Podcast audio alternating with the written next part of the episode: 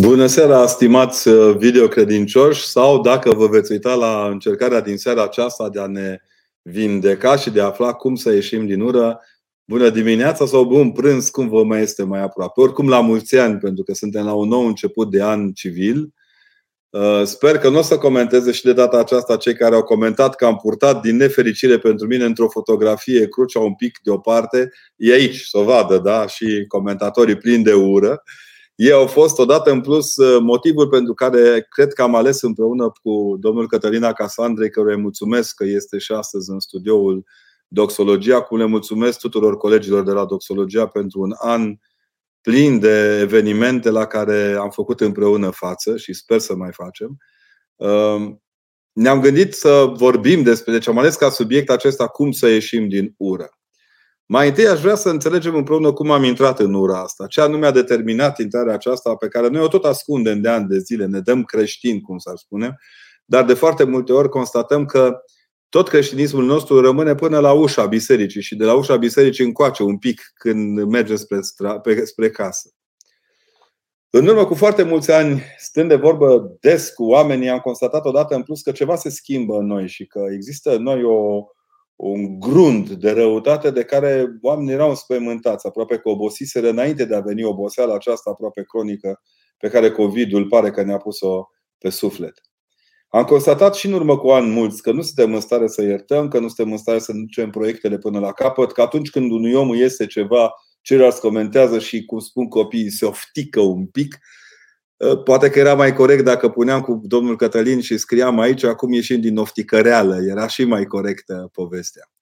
Am văzut oameni care au urât-o pe Maica Siloană, lucru care pe mine m-a șocat foarte mult și uite, încerc în seara aceasta, dacă mi îngăduiți, la o vreme de la plecarea ei, să-i dăruim ei câteva dintre minutele pe care ni le-a îngăduit Dumnezeu în ora aceasta, să-i spunem în continuare că o iubim și că e în rugăciunea noastră, cum știu că ea ne, rug- ne iubește și ne poartă în rugăciunea ei.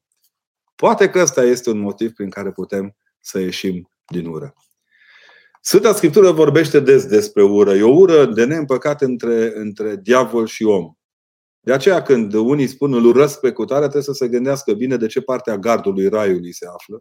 Țineți minte, pentru a rezolva într-un fel sau altul poziționarea aceasta diavolului în rai ca un șarpe care o ispitește pe Eva, părinții din veacul patru spre șase au început să scrie, să scrie tot felul de vieți ale sfinților Adam și Eva, ale cuvioșilor Adam și Eva, ale drepților Adam și Eva, iar diavolul stătea tot timpul pe gard, era așa într-o expectativă.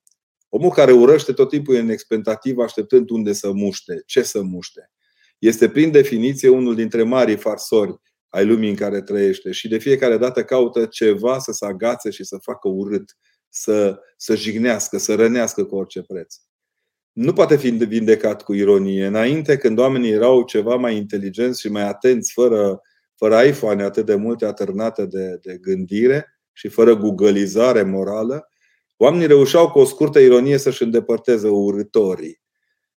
Din nefericire, astăzi nu mai e așa. Poți să fii ironic fin și prea fin câteodată când ești în fața unui munte de ură, nu mai străbați muntele acela cu ușurința de altă dată. Este o ură mocnită, o ură pe care o constați uimindu-te de foarte multe ori de unde se mai naște. Eu sunt mirat acum de ura care s-a pornit iarăși a doua oară la un an de zile diferență împotriva medicilor, împotriva sistemului medical. Adică oamenii care sunt dispuși să moară sunt de urât, iar cei care ne bolmojesc pe toate canalele și ne aburesc pe toate canalele sunt vrednici de aplaudat.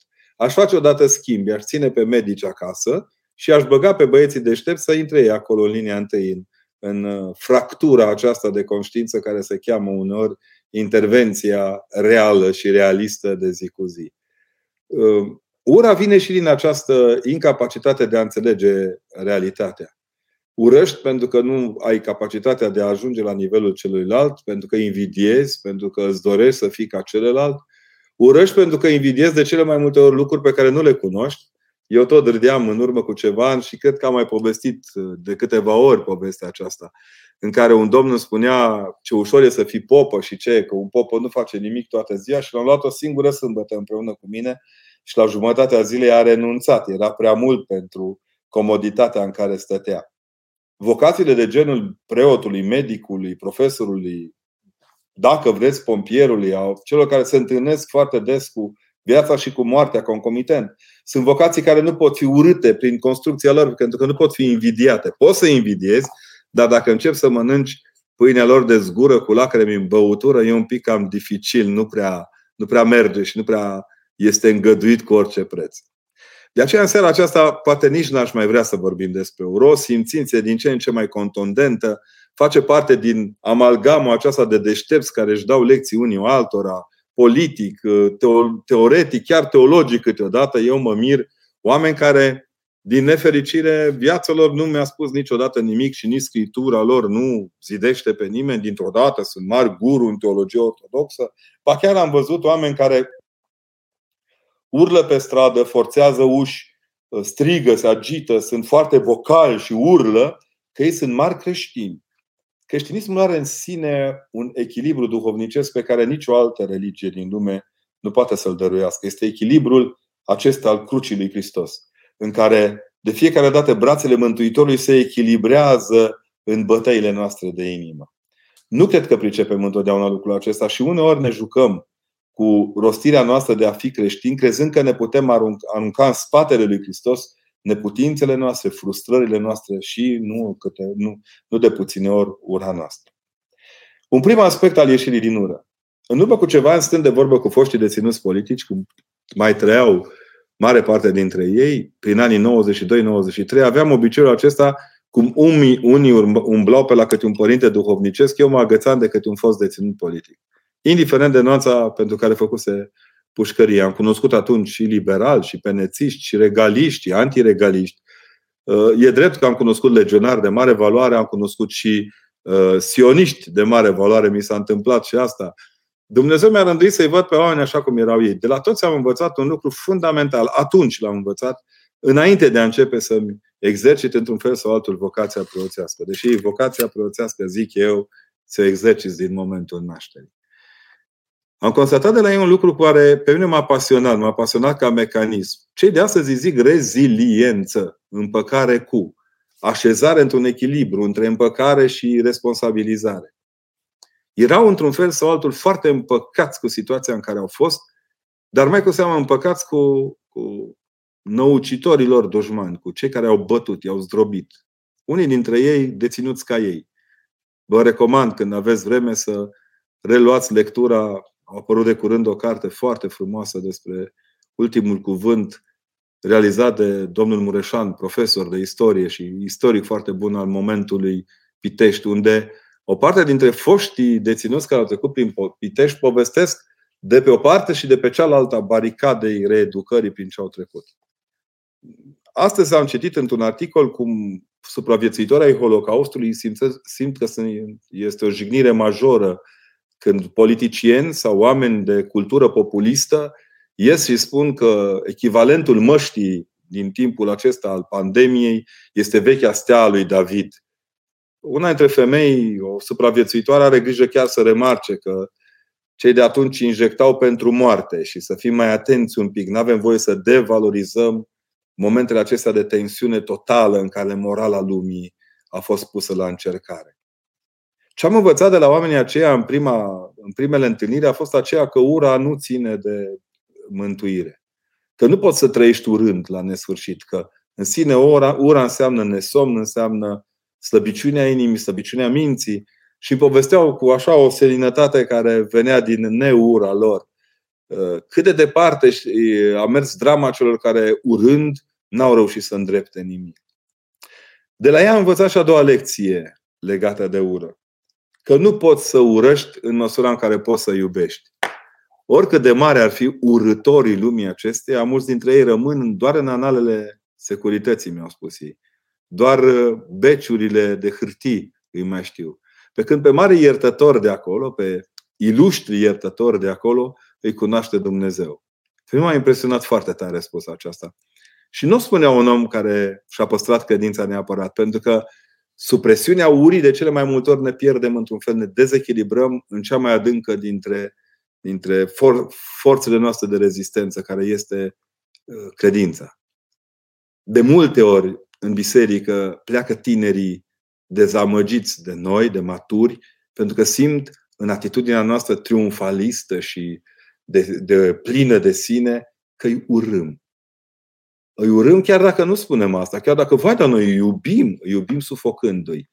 Atitudinea aceasta de lideri care le știm pe toate, de oameni care dăm cu pumnul în masă pentru toate și le explicăm noi cât de importantă este cu tare sau cu tare aspect din viața credinciosului, de fapt arată și ascunde în sine suficient de multă ură și nepotrivire de caracter. De aceea tinerii sunt tot timpul în divorț cu gurile mari și lăudăroase ale bisericii, pentru că ei sunt în lipsă, în nepotrivire de caracter. Tinerii admiră foarte mult, dincolo de, de vorbirea omului, să simtă că omul îi iubește. Am și găsit la un moment dat un cuvânt atât de frumos care m-a impresionat tare la unul dintre filozofi, care spunea că nu poate să certe de cel, decât cel care iubește. Apoi un alt aspect pe care, al treia lecție pe care am învățat-o despre ieșirea din ură a fost că uh, niciodată ura nu este, nu este veșnică. Ura nu e veșnică. Când m-a învățat asta, era un fost deținut la care țin tare mult și care s-a stins, dar rămâne o imagine vie. Fratele Ghiță Precupescu de la Oastea Domnului. Fratele Ghiță spunea tot timpul că ura nu e veșnică. Și a zis, cum vine asta? Deci, da, gândește-te că în veșnicie intră numai Dumnezeu cu iubirea Lui. Cu alte cuvinte, iadul pe care îl propune ura nu e veșnic. Raiul pe care îl propune iubirea este, este veșnic. Nu putem să fim ocoliți de ură dacă Domnul Hristos însuși, stăpânul nostru, n-a fost ocolit de ură. Asta o știu de la Maica Siloană. Pentru aceea am zis că în miezul zilei acestea al cuvântului din seara aceasta vreau să o așezăm un pic liniștiți pe Maica, să simtă că o iubim în continuare. Și să-i transmitem o dată în plus că acest cuvânt al ei rămâne în mijlocul nostru. Ea spunea la un moment dat că n-ai cum să nu suferi și să nu fii într-o, într-un, într-un mod cu totul special așezat pe cruce, de vreme ce Hristos însuși a fost așezat pe cruce. Vă aduceți aminte, sunt convins, imaginea aceea pe care o avem în mințile noastre în vinerea patimilor, în care Hristos este scuipat, este răstignit, este urât. Urât cum n-a fost nimeni urât în lumea aceasta.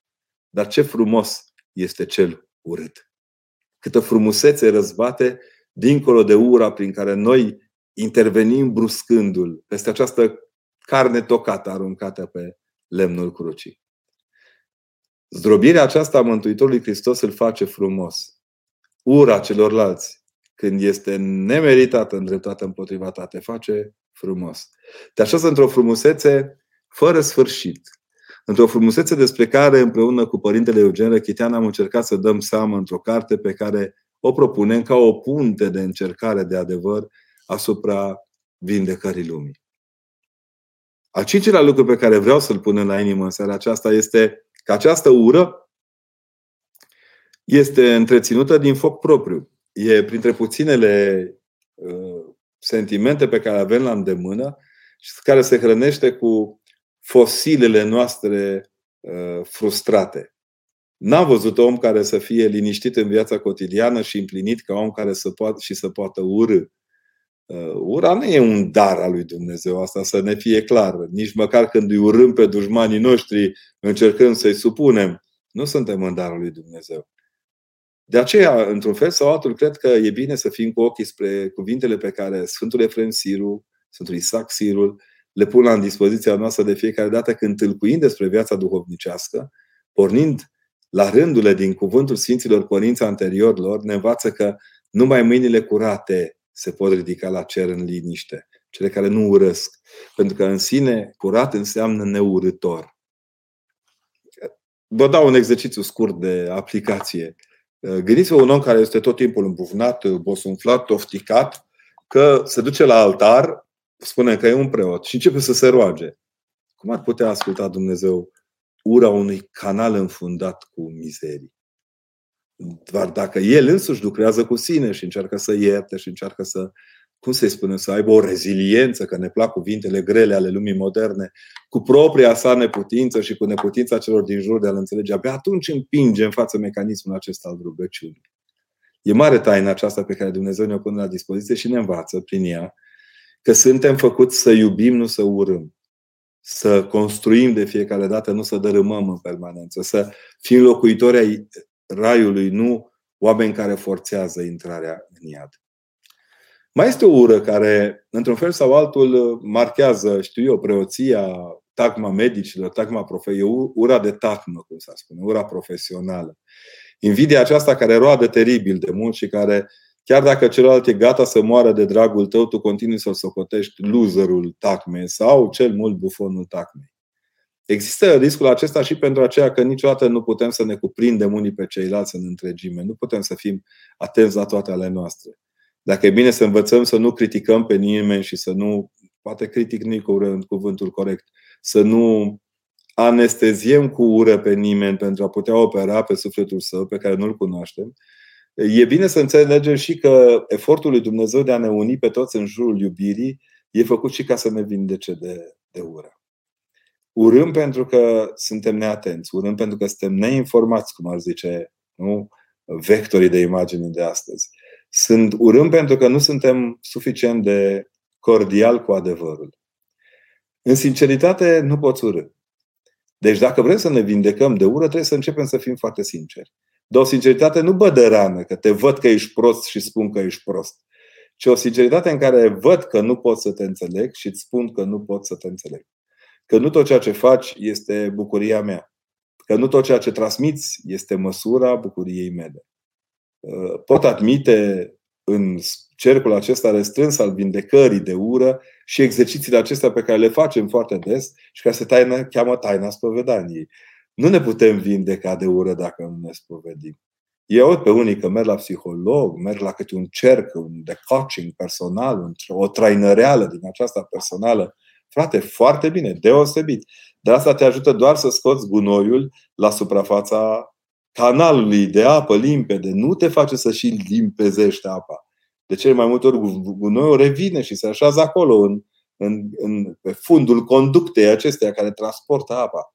Trebuie să fim foarte atenți la lucrurile acestea, pentru că mult din ura pe care o străjuim astăzi și din care trăim astăzi și în care suntem supuși astăzi s-a născut și din faptul că n-am vindecat lucrurile acestea. Le-am lăsat tot timpul să fie ascunse, să le, nu, să le construim în alianțe, că tot e la mod alianța politică sau alianța militară. Sunt tot soiul de lucruri de genul acesta. Or, ceea ce vindecă, de fapt, ura este aliajul, nu alianța. Aliajul între adevăr și bine, între adevăr și lumină, între adevăr și, și bunăstarea celuilalt, sau dacă vreți, între mine ca persoană și Hristos. Este altceva decât o alianță, este o, o, o umplere de celălalt, o, o lipire de celălalt. Sigur că noi numim legământul nouă alianță, Noul Testament ca nouă alianță, au tradus așa specialiștii Noul Testament ai, ai colegilor noștri de la alte, alte confesiuni. Foarte bine, este foarte corect acest lucru. Dar în aceeași măsură trebuie să știm că această alianță nu este doar o alipire și atât, în care fiecare îi dă celuilalt încredere și e ca și cum noi am dat încredere lui Dumnezeu, dar uite, te credem că ești Dumnezeu, poftim, fă ce poți. Și este, cum am spus, un aliaj, o topire unul în celălalt. Când te topești în Hristos, nu mai apuci să urăști. Poate că asta e lucrul cel mai important pe care avem de învățat în seara aceasta. Că singura soluție prin care ieșim din ură este să ne topim în Hristos. Să știm în ce mod Domnul Hristos privește lumea aceasta în care trăim. Și să o facem cu bunătatea și bucuria omului care este omul lui Dumnezeu. Fără ură, fără compasiuni ieftine, fără, știu eu, empatii care să fie doar pe hârtie sau să dea bine pe sticlă, ci empatii reale în care inima ta se lipește de inima celuilalt și bate ca o singură inimă în inima lui Dumnezeu. M-am gândit foarte multă vreme care este cea mai frumoasă poveste despre vindecarea de ură și n-a reușit să o găsesc. Decât în imaginea aceasta a Mântuitorului Hristos care înviat se arată femeilor mironosițe. Mai întâi își trimite îngerul. Mai întâi trimite îngerul ca să șteargă frica și neîncrederea, care întreabă simplu de ce căutați pe cel viu printre cei morți. Ura este o vale a morții, este un cimitir de cadavre.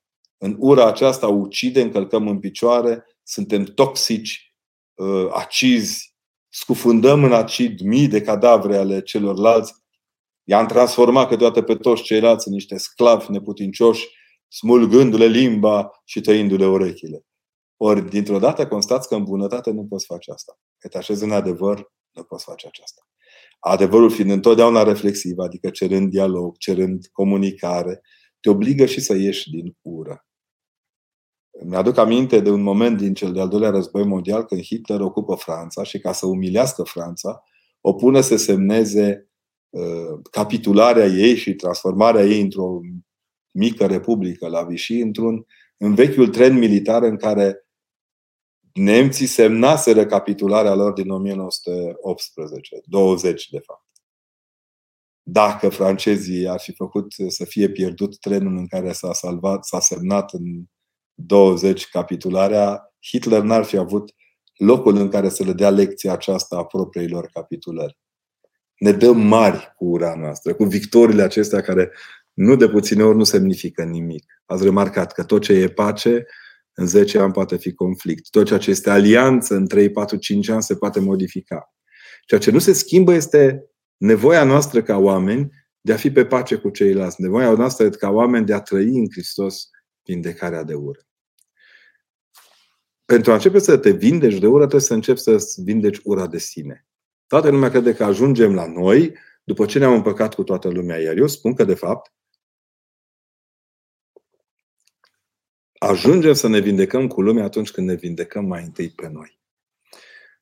Sunt foarte multe momente în viață în care, de exemplu, simți că ai fost călcat pe toate capetele tale de rezistență.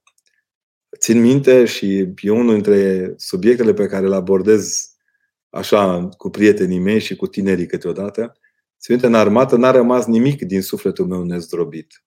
Am dat de oameni suficient de pătrați încât să creadă că pot face din mine șveicul perfect al armatei române. Erau lucruri aproape imposibile. Nu le-aș fi gândit niciodată dincolo de gardul unității că sunt posibile într-o Românie, chiar așa cum era o Românie comunistă. Șansa vieții mele a fost că imediat după Revoluție, la câteva zile, modificare de timp, ca ceas și ca perioadă calendaristică, aceiași oameni care mă îndemnau la tot felul de lucruri minore, mizere, erau dintr-o dată mari oameni de cultura dialogului și de cultura comunicării. Și mi-am dat seama că nu e important cum te văd ceilalți sau cum îi vezi tu pe ceilalți, ce important e cum vrei tu să ajungi înaintea lui Dumnezeu. A te vindeca de ură înseamnă a înțelege că ești tot timpul dinaintea lui. Înseamnă că ai măsura propriilor tale greșeli și propriilor tale păcate, fără să exagerezi nimic și fără să hiperbolizezi nimic, ci de fiecare dată fiind foarte atent ca lucrurile pe care le-ai făcut rău, prost, să nu le faci în continuare rău, fără sentiment, fără, fără cuprinderea aceasta în pocăință. De aceea cred că, de fapt, vindecarea din ură vine prin convertire. Convertire în fiecare zi la Hristos. Dacă vreți, este sensul pe care Mântuitorul Hristos îl, îl, îl dăruiește prin cuvintele acelea adresate Sfântului, mă rog, Sfântului Ioan Botezătorul, dar în contextul acesta mult mai larg, Al, al nașterii de sus, prin care îi vorbește lui Gamaliel. Țineți minte, este o convorbire duhovnicească acolo în Evanghelia de la Ioan, în care se vorbește despre nașterea de sus, ca o naștere de convertire continuă, în care Duhul lui Dumnezeu vine și reîmprosportează de fiecare dată Duhul omului. Am ascultat de curând un cuvântul unui psihiatru care oricum își dă cu părerea despre toate. Nici măcar veterinarii care sunt specialiști în ploșnițe nu sunt specialiști și în porci, să ne înțelegem. Își dă cu părere acolo despre toate și spunea că acești creștini săraci cu Duhul arunca așa cu superioritatea unui psihiatru care credea că le crede că le știe pe toate. Sărăcirea aceasta de Duh la care cheamă creștinismul nu înseamnă că suntem proști. Înseamnă că, de fapt, Duhul nostru nu ne mai poate menține dincolo de ură. Pentru a rămâne în lumea păcii și a, a înțelegerii cu Dumnezeu înseamnă, de fapt, să faci efortul de a te așeza în pacea, bucuria și adevărul lui Dumnezeu. Poate părea cuvinte împrăștiate și poate că așa și sunt. Dar ce vreau să vă spun de fapt în seara aceasta, și cu aceasta concluzionez că ne apropiem de jumătatea de oră pe care o propunem monologului pentru a avea ceva mai multe minute de dialog, cred că avem nevoie de fiecare dată de Hristos. Nu ca o soluție finală, îmi repugn acest termen în ultima vreme, ci ca pe una dintre marile șanse pe care le avem date de Dumnezeu. Să treci prin Dumnezeu spre iertare. Să treci prin Sfinți spre iertare. Să treci prin Maica Domnului spre curăție. Cine e mai bogat decât noi în ceea ce privește soluțiile, dar aplicațiile. Boala cea mai nenorocită care ne ne costă acum este aceea că întârziem tot timpul aplicabilitatea. Suntem tot timpul de lăsători. Dacă ni s-a reproșat că în ateie ajungem prea târziu și de aia murim, nu vă închipuiți că e altfel în viața de zi cu zi. Aplicăm prea târziu ceea ce știm din biserică și atunci murim pe cale fără să avem vreo șansă să ne vindecăm. De aceea, dacă vreți să schimbați ceva, începeți acum. Fiți mai blânzi, mai înțelepți, mai apropiați de ceea ce se cheamă săraci cu Duhul. Nu e o rușine să te sărăcești de Duhul tău pentru a te umple cu Duhul lui Hristos. Rușine este că având Duhul lui Hristos la îndemână să continui, să continui, să continui să te umpli de Duhul lumii, care numai un Duh de pace nu este. Zilele acestea, mergând în vizită la o grădiniță, le-am văzut pe copii, am văzut pe figura copilor ce înseamnă Duh de pace. Erau supărați rău de tot că nu ieșise ceaiul foarte bun doamnei în dimineața aceea, doamnei care lucra la... Dar n-au zis nimic doamnei educatoare, că le era frică să nu certe pe tantii de la bucătărie. Iar femeia îmi spunea că ea nu greșise cu nimic, doar atât, că li s-a, li s-a cerut de către părinți să nu mai pună deloc zahăr în ceai. Că toți părinții erau anti-zahăr. Copilor le era dor de dulce. Reușiseră să nu urască pe femeie, ci să înțeleagă că în anumite situații trebuie să admită starea de lucruri așa cum sunt. M-a distrat un pic povestea, pentru că nici cred că în vremea noastră nu cred că prea aveam noi zahăr în ceai. Dar am înțeles foarte bine ce înseamnă să-ți iubești pe cel care te hrănește și care te îmbunează cu dorința lui de a-ți fi bine. Hristos totdeauna caută să stea de partea noastră. E singurul mod prin care, într-un fel sau altul, putem ieși din ura aceasta, că din nefericire ne arată că suntem mai ancestrali decât ne putem închipui și că uneori apa botezului a curs ca noi ca apa pe gâște, fără să schimbe ceva dincolo de epiderma noastră de suprafață. Dacă vrem să trăim cu adevărat în Hristos, trebuie să reînvelopăm viețile noastre în Hristos. Mi-e teamă că ne-am uh, dezalfabetizat, nici nu știu cum să spun altfel. Am uitat cuvintele Scripturii, am uitat Scriptura în primul rând. Am uitat să trăim după rânduiala pe care Dumnezeu ne-a pus-o în inimă pentru a putea să depășim lucrurile acestea, trăindu-ne propriile vieți ca niște daruri adresate lui Dumnezeu. Timingul pentru povestea serii s-a încheiat. Intrăm de acum pe întrebări. Vă rog, cei care le aveți de adresat, să le faceți în scris. Aurora spune așa: bună seara, Părinte Constantin, aș vrea să știu cum pot să scap de anxietate și cum aș putea să devin o persoană mai bună. Sunt excesiv de rea. Am o înverșunare nativă, dacă pot să-i spun așa. Omul este ființă educabilă. Cred că, în primul rând, trebuie să nu te lași în capcana de a crede că ești nevindecabilă de, de răutate. Eu îi văd pe unii oameni că sunt acrituri din borcan nativ. Dar asta nu înseamnă că nu pot să schimbe ceva în viețile lor și că viața lor nu are sens într-un fel cu totul și cu totul special atunci când lucrează cu sine. Lucrează un pic cu tine, vezi unde și ce anume te, te depășește. Învață să trăiești împreună cu celălalt, cu ceilalți din comunitate, în primul rând asupra calității tale de om. Un om excesiv în răutate e mai aproape de animal decât de om. E cel care își uită rațiunea de a fi în mijlocul lumii. Nu știu ce să zic altceva decât cu înverșunarea asta nativă îți poate prinde bine. Înverșunații nativi sunt niște foarte buni apologeți, de exemplu. Pot fi niște mari, înverșunează-te la rugăciune. Reciteam zilele acestea un cuvânt al Părintelui Patriarh Daniel, dar el se leagă oarecum de cuvântul Sfântului Apostol, Sfântului Vasile cel Mare, care vorbește despre rugăciunea scurtă. Unii cred că rugăciunea scurtă înseamnă cuvinte puține.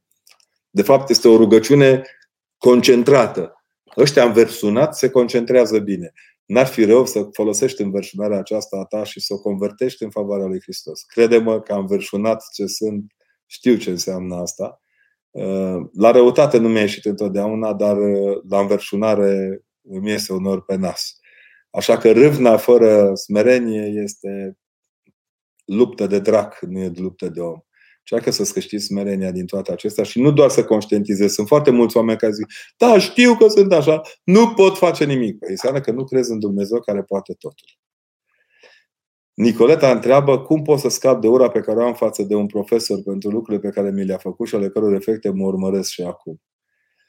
Sper că viața va vindeca o parte din răutățile făcute de omul acela. Sper din toată inima. Profesorii, când greșesc voiți și sunt rău intenționați, nu mai sunt profesori. Sunt decăzuți din această harismă pe care Dumnezeu ți-o așează la îndemână. Dar e posibil la un moment dat să nu fi făcut din răutate. Încearcă în aceeași vreme să vezi unde ai greșit și unde ai de schimbat ceva, iar dacă lucrurile sunt atât de grave încât ele predomină după ani de zile, nevoia unui, unui suport al unui duhovnic autentic stă la, întotdeauna la îndemână. Ca și în cazul Aurorei și ție, Nicoleta, vă rog, căutați duhovnici. Nu stați la povești pe conferințe, nu ascultați conferințe online pe căști și atât. Ieșiți din căști și mergeți către... Ieșiți din căști, găști și mergeți la biserică. Adică încercați să vă găsiți uh, duhovnicul care să lucreze la fiecare din elementele acestea. Adică e, e mecanică fină aici și nu merge rezolvată întotdeauna într-o într-o teleconferință, nici uneori nu merge rezolvată, nici în, nici nu știu cum se spune, uneori nici cu mecanică fină nu merge, ci cu o și mai fină nanotehnologie duhovnicească. Andreea spune așa: părinte, fratele meu mai mare are unele frustrări pe care nu poate, nu, peste care nu poate trece. S-a îndepărtat de părinți și de mine ca soră.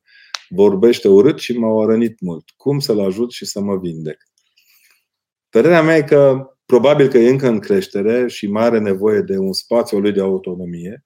Asta trebuie să fie motivul pentru care, indiferent și o sută de ani, dacă are, încă e în creștere, ceea ce nu e rău.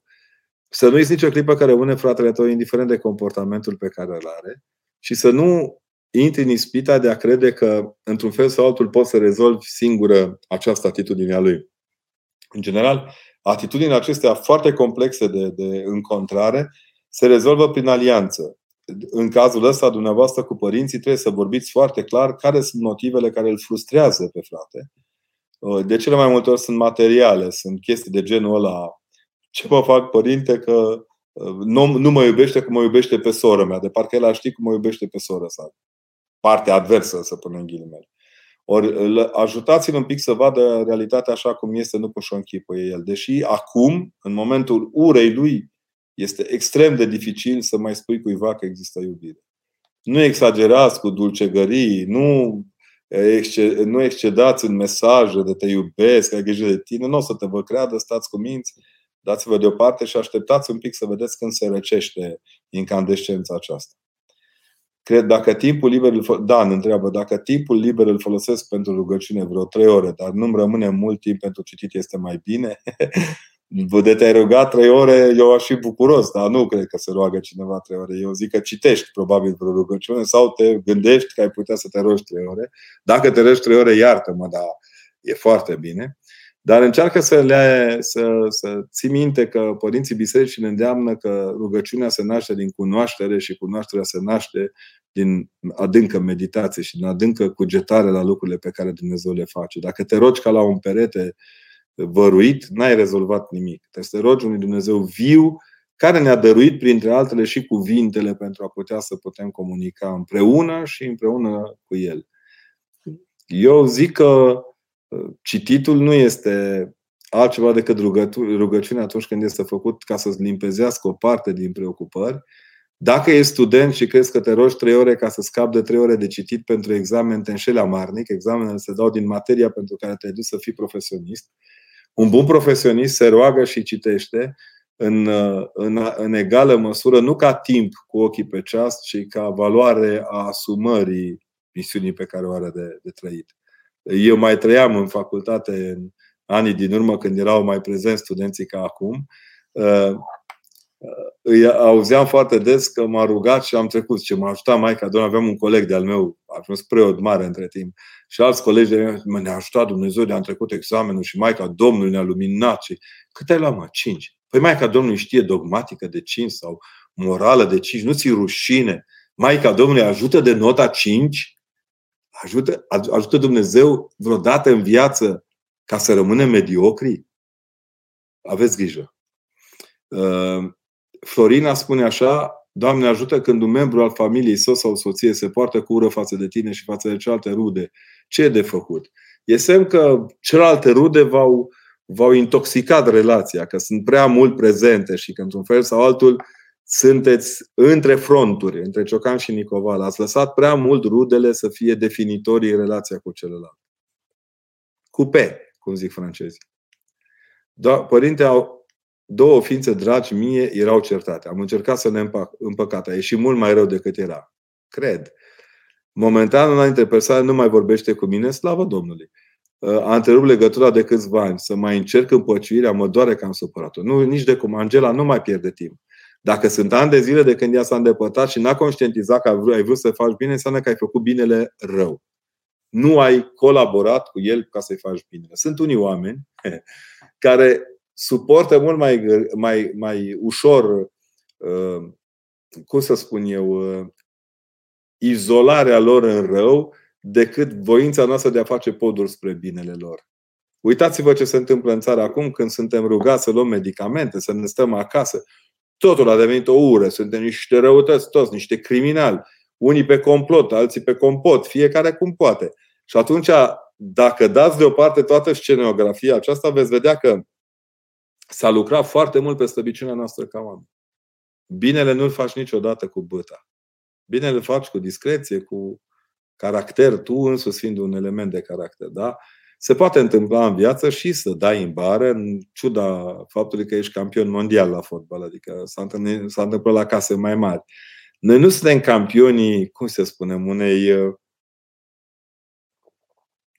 împăciotorism veșnic.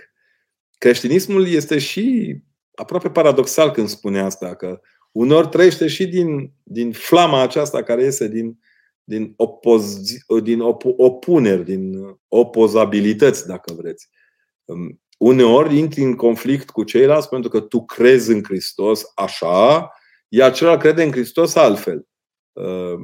Dacă din cele două poziții descoperi poziția reală în care Mântuitorul Hristos se întrupează în mijlocul nostru, nu pierde nimeni. Nu sunt lucruri, o luăm prea personal de cele mai multe ori. De aici probabil că este, pun cu ghilimele de rigoare, meciul cu persoanele pe care ați încercat să le împăcați. Pentru că au luat-o personal. Oamenii acceptă foarte greu, foarte, foarte greu să fie împăcați cu sine. Vă zice un om după atâția ani de ascultat oameni. Cel mai greu omul este să se împace cu sine și fiind greu să se împace cu sine, atunci orice încercare de a-l împăca cu ceilalți este un dezastru total. Alina, fetița mea în vârstă de doi ani și nouă luni vă ascultă foarte atentă. Mulțumesc! Mulțumesc frumos! Vă rog, puteți să-i adresați câteva cuvinte Ecaterinei.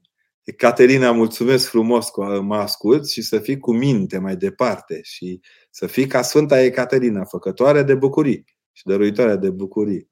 Vezi că uneori, până la urmă, ne împacă câte un copil de genul acesta. Asta înseamnă puntea de legătură și de iertare între oameni, câte un suflet de zâmbăreț de ăsta care schimbă lumea. Corina spune așa: nu pot să iert și să uit suferința provocată de soțul meu, care după douăzeci și doi de ani de căsătorie mi-a zis că el vrea să se însoare. Deși fata era în clasa a douăsprezecea și băiatul clasa a doua. Corina, ce să zic? Nu te poți opune unui astfel de val de autodeterminare. Toată lumea din jurul nostru urlă asupra acestor libertăți absolute, de parcă sunt absolute. Ceea ce poți să faci este să te concentrezi pe ce a rămas din viața ta. Devine foarte important să înțelegi că am înțeles că ai făcut copilul celălalt care e în clasa a doua ca să rezolvi o rupere care oricum exista. N-a făcut decât să urle, să strige tare ruperea care deja exista între voi. Și încercarea voastră de a, de a vă vindeca prin apariția puștiului care e mare de acum n-a a eșuat și ea la rândul său. De fapt, el plecase cu multe înainte.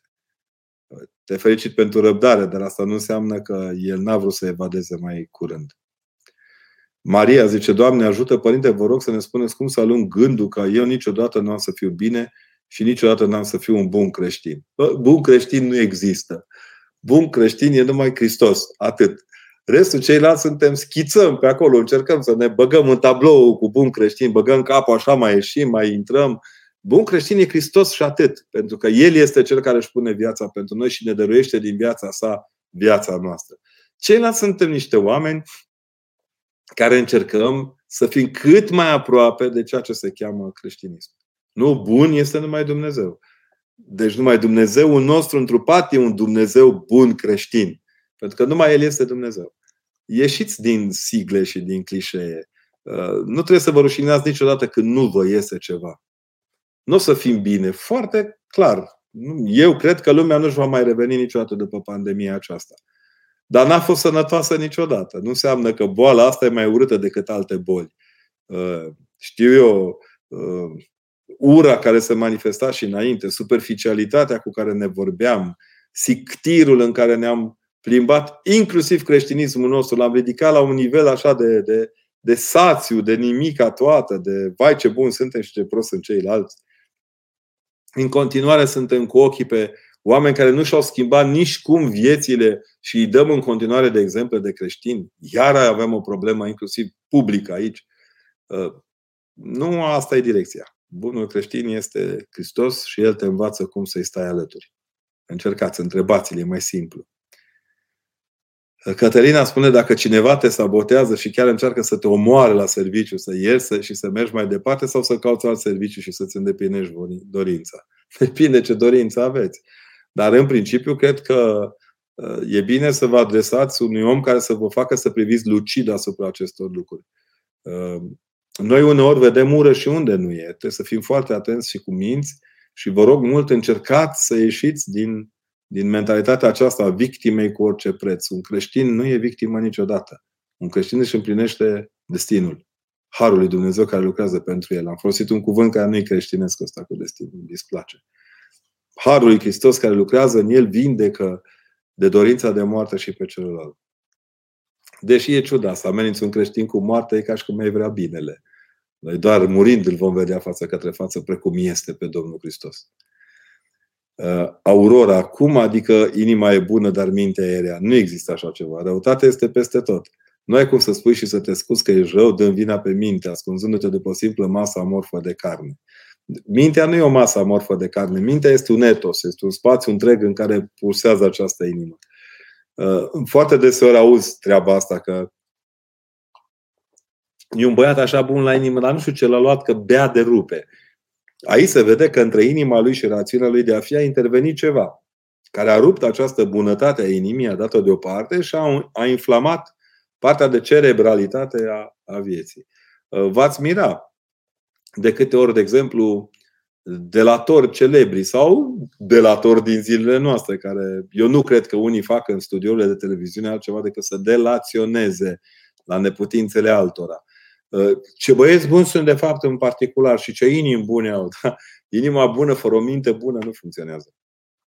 Mi-e teamă că nici o minte bună fără o inimă bună. Adică să ne înțelegem, omul e, e construit să fie un tot. Am auzit de foarte multe ori, domne, e atât de inteligent, așa un băiat excepțional, dar, dar e leneș, domne. E leneș. Semn că viața lui nu e chiar atât de om inteligent. Adică, sigur, dacă știe vreo zece limbi, doar că doarme bine și mănâncă mult, nu e o soluție asta. Care este cea mai frumoasă definiție a empatiei? Nu m-am gândit niciodată să definesc empatia. Empatia cred că nici nu se definește, de fapt. E faza aia care tot circulă pe Facebook și mie îmi place că e interesantă. În care fratele îi spune sorei, sunt, te iubesc pentru că mă prefac că nu văd că tu mănânci din ciocolata mea de fiecare dată când o primesc.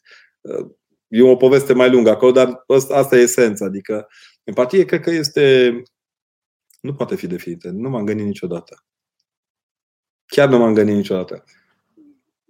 Cred că ar trebui făcut altfel. Ce defini? Nici ura nu o poți defini. Adică unor ni se poate părea că ura e pornită pe noi așa, din start, bă, ăla mă urăște. Medicul care îți dă un medicament amar, spune Sfântul Vasile cel Mare, așa de frumos, că tot ne apropiem de Sfinții Tăierari. Așa frumos o spune, medicamentul are unor gust amar, dar vindecă. Până și dozele astea mici de ură ale celor din jur, dacă poți să le transferi în tine ca anticorpi împotriva urii, e fantastic. Tu să nu urăști, lasă-i pe ei să facă orice, cam așa e ideea. Empatia cred că este lucrul ăsta, să, să ai capacitatea de a simți în tine suferința celuilalt, dăruindu-i din propria ta pozitivare de viață, din propria ta bucurie de a fi, din propria ta liniște interioară care să-i vindece lui larma. Cum se poate vindeca de depresie o persoană care urăște preoții și nu se poate apropia de biserică și de adevărata cale?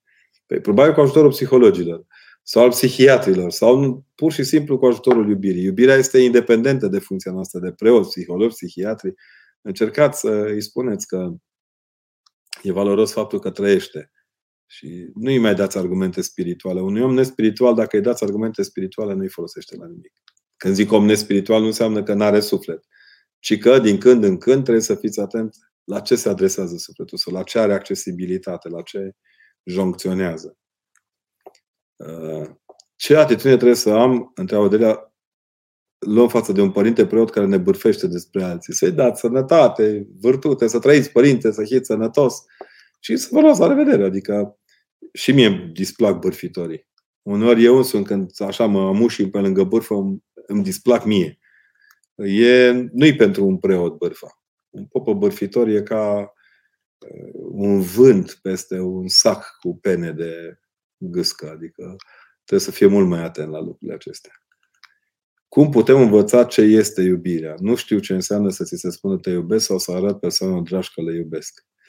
Iubirea nu se învață. La un moment dat vine o, un dar al lui Dumnezeu care le, le cuprinde pe toate. M-am gândit des dacă putem să spunem te iubesc cu simplitate.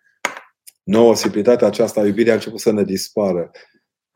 Totdeauna când iubești, îți crește, cum să-i spunem, exigența față de celălalt. Vrei mai mult, mai așa, mai dincolo.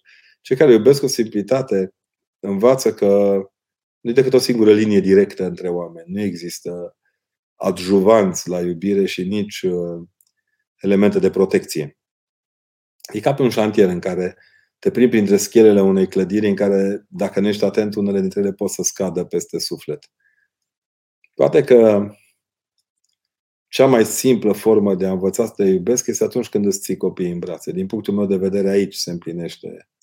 Dacă vrei, ca preot, când ridici potirul cu amândouă mâinile. E fascinant ce, ce unitate de duh este între a-ți prinde fața copiilor tăi să-i pupi când sunt mici. Acum mari e mai greu. Dar când îi luai să te, te să îmbrățișezi cu, cu, cu prinderea potirului în care e Hristos. E fascinantă unitatea asta de, de duh care te face să simți că poți iubi.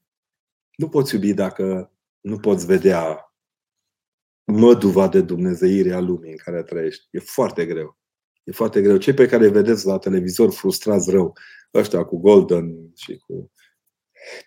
care vânează numai banii bisericii de obicei, bani care nu sunt bisericii până la urmă. Au, au în ei o disfuncție, o disfuncție de, de, de, de medulară. O, e ca un cancer medular care le omoară posibilitatea de a vedea dincolo de ceea ce ei văd. Unde nu e iubire, se vede numai valea morții și a plângerii. Vezi numai cadavre peste tot. E o, e o viziune de zombi. Lumea în jur este o cadaverică, totul este un cadavru uriaș. Când omul iubește, și de aici începe de fapt exercițiul, umpli de lumină chiar și cele mai întunecate colțuri ale lumii. Nici nu trebuie să le arătați celor care iubiți, care vă sunt dragi că iubiți. Ei vor simți asta și dacă nu le arătați. Nu trebuie să faceți o pancardă I love you, Johnny. Johnny simte că îl iubești pentru că tu ești prezent cu chipul tău, cu fața ta, cu atenția ta, cu percepția ta de, în jurul tău și poți să faci asta cu bucurie. De exemplu, eu admir foarte mult mănăstirile de maici în care maicii nu ridică ochii din pământ, ele merg înainte, dar simți că se roagă pentru tine. Călugării autentici stau acolo în liniștea lor, ei, ei se roagă, tu simți că se roagă pentru tine. Ei nu trebuie să se ridice să spună acum mă rog pentru tine, acum mă rog pentru tine, acum mă rog pentru tine. Bine, nu-i nimeni în birou la mine, dar pot să mă rog pentru ceilalți. E, asta e imaginea, adică tu și tu când te, omul te vede, tu, el simte că tu ești în împărtășie cu el și că te rogi pentru el. Tatăl meu uneori este dur, critic, iar mama nu-mi cunoaște cele mai ascunse dureri deoarece este distantă. Din cauza aceasta mă supăr uneori pe ei. Ce pot să fac? Mergeți și cereți ajutorul părintelui duhovnic. Căutați-vă un duhovnic nu îngăduitor, dar ascultător. Oricum vine vremea și de obicei astfel de oameni ca dumneavoastră când se îndrăgostesc, găsesc în cel pe care îl iubesc și lucrurile care lipsesc la părinți. Că nu ne îndrăgostim chiar așa la plesneală, cum cred câte unii, și nici doar pe bază de, cum se spune, aviz epidemiologic de la sexolog. Noi ne îndrăgostim și din alte motive. Dar, Diana, bună seara! Cum putem răspunde într-un mod frumos la ura interconfesională? Am o cunoștință care a trecut la o altă confesiune și acum vorbește în nume de rău despre ortodoxia la care a renunțat. Să-i dea Dumnezeu sănătate, să-i spuneți că îl felicit, că pe măsură în care ei ne judecă, noi scăpăm de păcate. Depinde ce a văzut în ortodoxie. Dacă e ca schiorul, i-am întrebat odată pe câțiva prieteni de-ai mei care sunt foarte mari schiori și am zis, bă, voi vedeți ceva când coborâți așa cu schiorul? Păi nu, că ne uităm la zăpadă. Când ești în ortodoxie, te uiți așa pe unde mergi ca să te mântuiești. Dacă ăla a avut timp să admire peisajele urâte sau frumoase din ortodoxie, are o problemă, chiar are o problemă. Nu, eu zic că nici nu trebuie să-i răspunde. Să-i lăsați, să-i trece și lui, că am mai văzut din ăștia foarte mult. Și nu, nu admit nici invers când cineva vine de vreo altă confesiune spre biserică, că să știți că se întâmplă și asta. Și vii spre ortodoxie, nu-i lasă în jure pe nimeni. Adică mi se pare nedrept să te superi pe cei care ți-au arătat că Dumnezeu există. Până la urmă el pleacă în confesiunea în care s-a dus cu un Dumnezeu pe care l-a descoperit în partea asta a prăpădiților de ortodoxi. Iar noi ortodoxi trebuie să zicem, da, da, mulțumim frumos, zi cât vrei, că pe măsură ce el ne judecă, ne ridică Dumnezeu din păcatele noastre. Oamenii sunt nemulțumiți și pentru că s-au săturat într-un fel sau altul să fie doar niște apendice pastorale sau duhovnice. Și atunci, dacă reușești să-i implici, să-i faci să se simtă implicați în mărturisirea bisericii, nu au astfel de reacții. Părinte, după moartea părinților mei, frații mei s-au răcit, nu mai vorbesc unii cu alții, ba chiar mai mult, nu mai se urăsc și eu sufăr din cauza asta. Ce aș putea să fac ca să-i împac? Nu puteți fi mama și tata părinților, fraților dumneavoastră. Puteți fi sora mai mică, mai mare, mai mijlocie, cum zic ceilalți. Comportați-vă ca atare. Mergeți remarcabil cu fiecare dintre ei în parte. Fiți punctul de sudură al lor, chiar dacă ei nu știu asta. Pomeniți în rugăciune și fiți de fiecare dată cea care îi caută, cea care îi sprijină. Nu trebuie să spui, mă, te-am sunat că l-am sunat și pe ălălalt. Te-am sunat pentru că apreciezi ceea ce faci, pentru că tu ești fratele meu, indiferent cât sunt. Eu cunosc o familie în care sunt șapte băieți și vreo patru ștrengărițe mai mari acum, că sunt mari. Sunt de vârsta mea, că băi, ce s-au certat după moartea tatălui lor de la o sfoară de pământ, ferească Dumnezeu. Și le-au zis, mă, înainte părinții voștri aveau unsprezece copii, acum unsprezece proști. Încercați să vedeți, să redeveniți copiii părinților voștri. Eu îi cunoșteam de când, din perioada în care nu conta cât pământ au, conta câtă untură e pe pită și dacă mărul ăla e mai mare sau mai mic, ei se certau oricum de mici, nu le erau suficient nimic. I-a salvat o soră de-a lor care a lucrat cu fiecare dintre ei în parte. Copilul meu are o boală ereditară. Aș vrea să-l ajut mai mult să accept problemele, dar mi-e greu. Văd totul ce ca păcate de familie. Dumneavoastră ce credeți?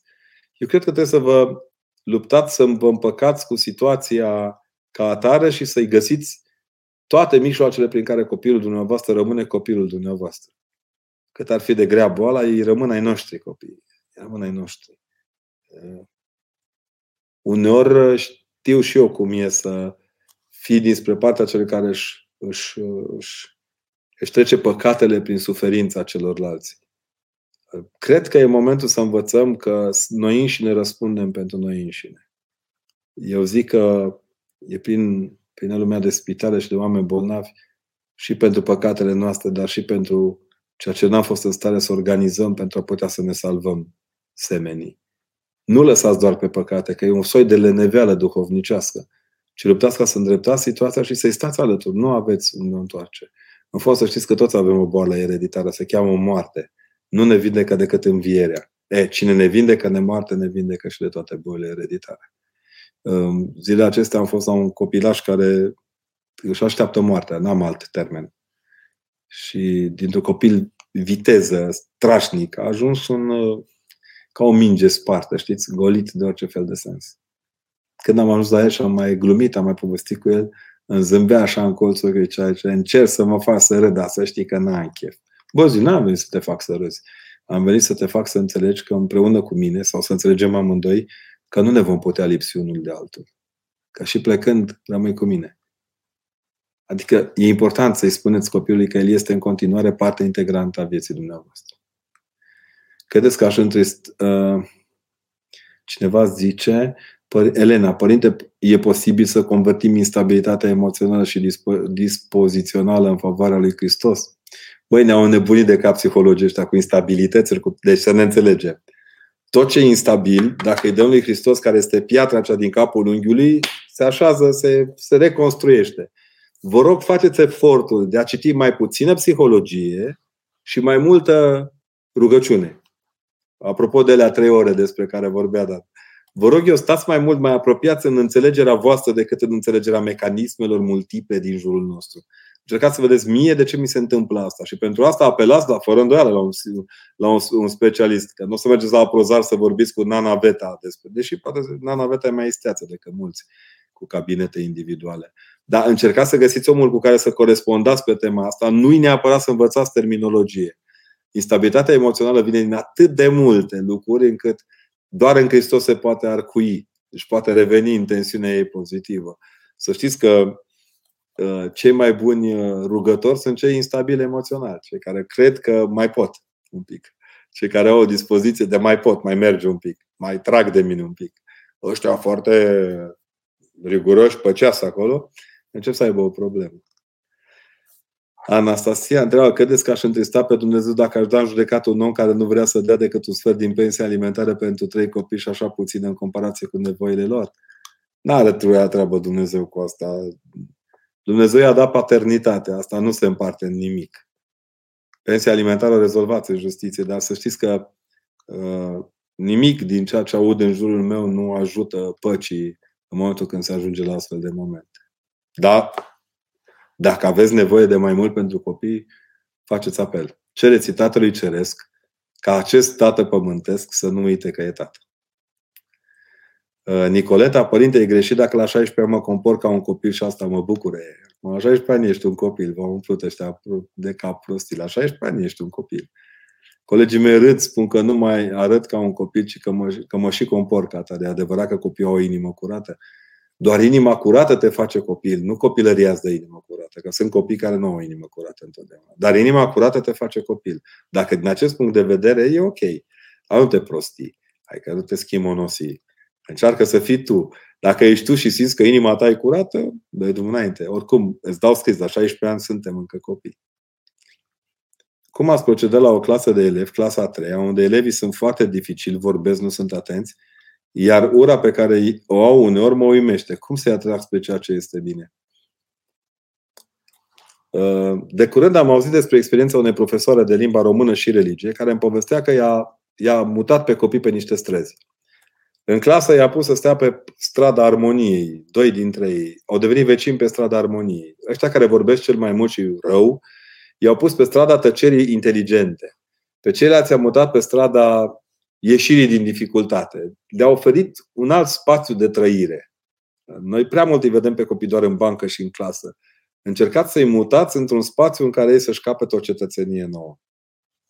Cred că, din punctul ăsta de vedere, puteți să vă jucați cu ei. A treia presupune deja posibilitatea să vă jucați cu ei. Săptămâna următoare numiți-i pe câte o insulă. Insula tăcerii, insula bucuriei, insula... și ei să vă spună experiența lor după o zi, două de insula bucuriei, insula prieteniei. Scoateți-i din școală. Scoateți-i din spațiu unde ei cred că li se cuvine să fie dificil și vorbăreți. Poate că pierdeți din programul un pic, dar câștigați foarte mult la, la liniștea de care aveți nevoie să vă împliniți programa. Cum găsesc echilibrul dintre esență și aparență în relația cu prietena mea? Mamă, ce cuvinte! Esență și aparență. Lucruri care țin de gusturile mele nu-i fac plăcere. Cât ar trebui să renunți? Păi dacă o iubești, renunți la tot ce nu-i face plăcere. Depinde ce-ți face ție plăcere. Că dacă îmi spui că îți plac reriremurile rostite cim de două ore jumătate în fiecare priveghere, nici mie nu-mi plac. S-ar putea ca în esență să nu avem nimic de împărtășit. Îmi plac privegherile, dar nu duse la extrem. Grijă, e, prea, e complicat prea mult relația. Dacă vorbești de esență și aparență într-o relație cu o fată, înseamnă că ai teoretizezi prea mult.